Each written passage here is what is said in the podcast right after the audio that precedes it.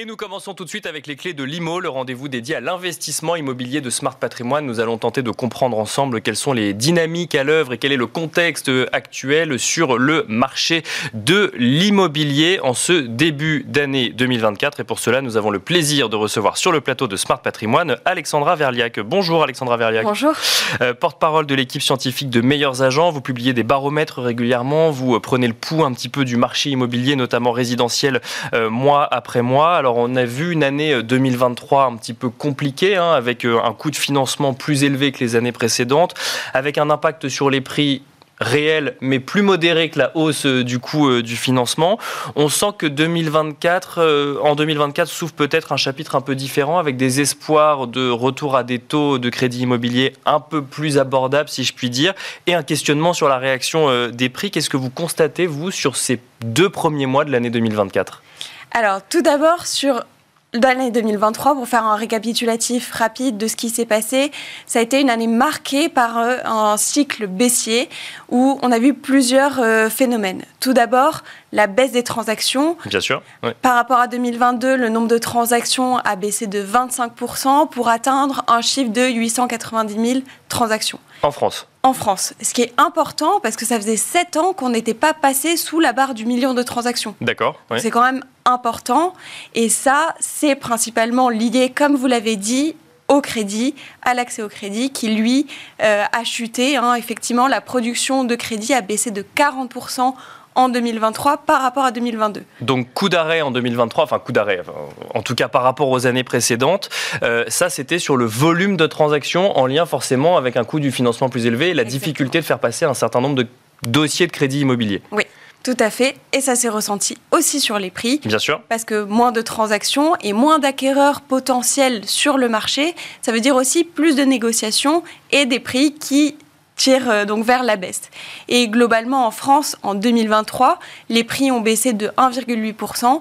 Donc ça, c'est une moyenne française, quand même importante, mais c'est allé encore plus fort hein, dans les grandes villes et avec par exemple Paris qui a baissé de 5,3%.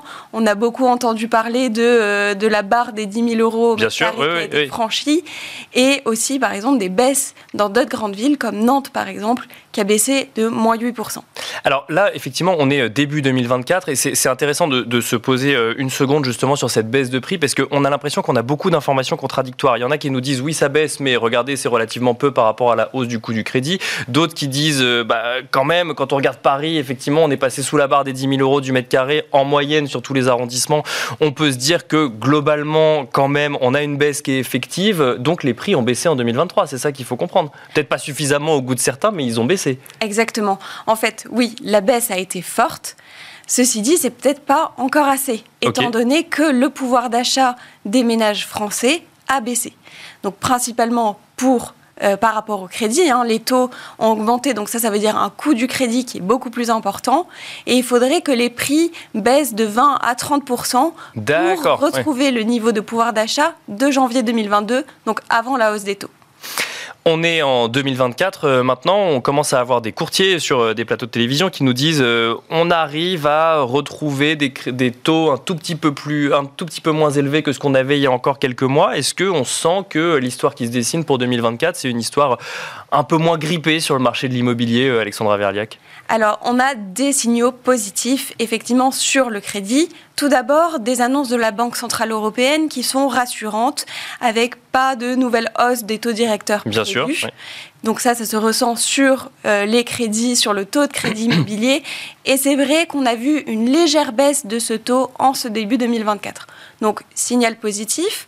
Autre signal positif, c'est que le, crédit est un peu plus accessible aux ménages. Hein. Les banques euh, ont assoupli leurs conditions, donc ça veut dire plus accès. Ceci dit, je vous rappelle, comme je viens de vous le dire, le pouvoir d'achat des ménages est toujours faible. D'accord. Et on est toujours sur des taux d'intérêt qui sont élevés, donc un coût du crédit qui est élevé. Donc ça, ça veut dire que certains ménages vont pouvoir passer le cap de l'achat aujourd'hui, mais d'autres non.